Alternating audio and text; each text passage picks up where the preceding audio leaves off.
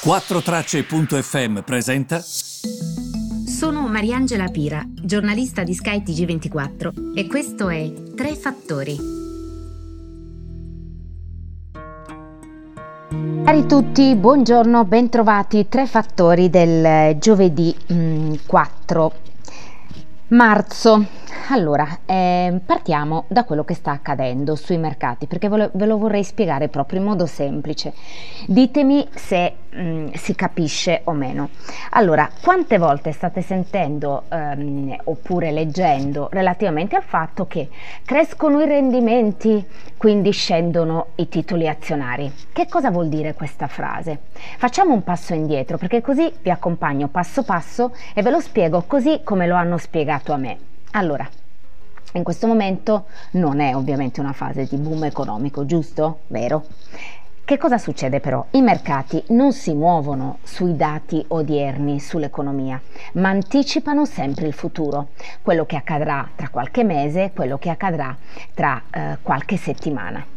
Che cosa accade? Accade che soprattutto negli Stati Uniti, fate conto eh, se, um, se, la finanza e l'economia fossero un sistema solare, gli Stati Uniti sarebbero il sole, cioè danno sempre la direzione su dove il mercato, il resto del mondo deve andare. Così è, io non concordo, però questo è, quindi questo vi devo dire.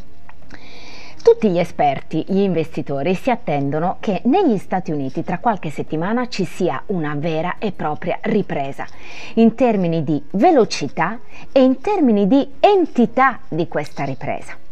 Che cosa accade? Quando ci sono le riprese economiche c'è la corsa agli acquisti, la corsa ai prodotti, anche dell'economia reale, non più solo nell'e-commerce come abbiamo visto in quest'ultimo anno. Che cosa accade quindi? Che salgono i prezzi, è la cosiddetta inflazione. Cosa significa salgono i prezzi? Significa che quello che voi comprate con 10 euro oggi non vi bastano più 10 euro tra 6 mesi, ve ne, ve ne servono di più, crescono i prezzi, diminuisce il nostro potere d'acquisto. Ora, quando accadono queste cose, cosa succede? Succede che la banca centrale, per tenere calmierati i prezzi, che cosa fa? Diminuisce eh, scusate, aumenta il costo del denaro. Come sapete negli ultimi tempi lo ha sempre diminuito, il denaro costa meno, immetto più liquidità nel sistema per aiutare l'economia. Ma quando i prezzi salgono tanto, la banca centrale cosa fa? Fa il contrario, inizia a aumentare il costo del denaro, di modo che si compri meno e i prezzi scendano. Che cosa sta accadendo?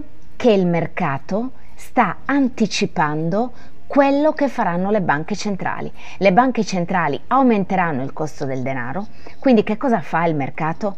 Aumenta già il costo del tasso di interesse dei titoli di Stato. È un'anticipazione di quello che faranno le banche centrali in futuro. Avete capito?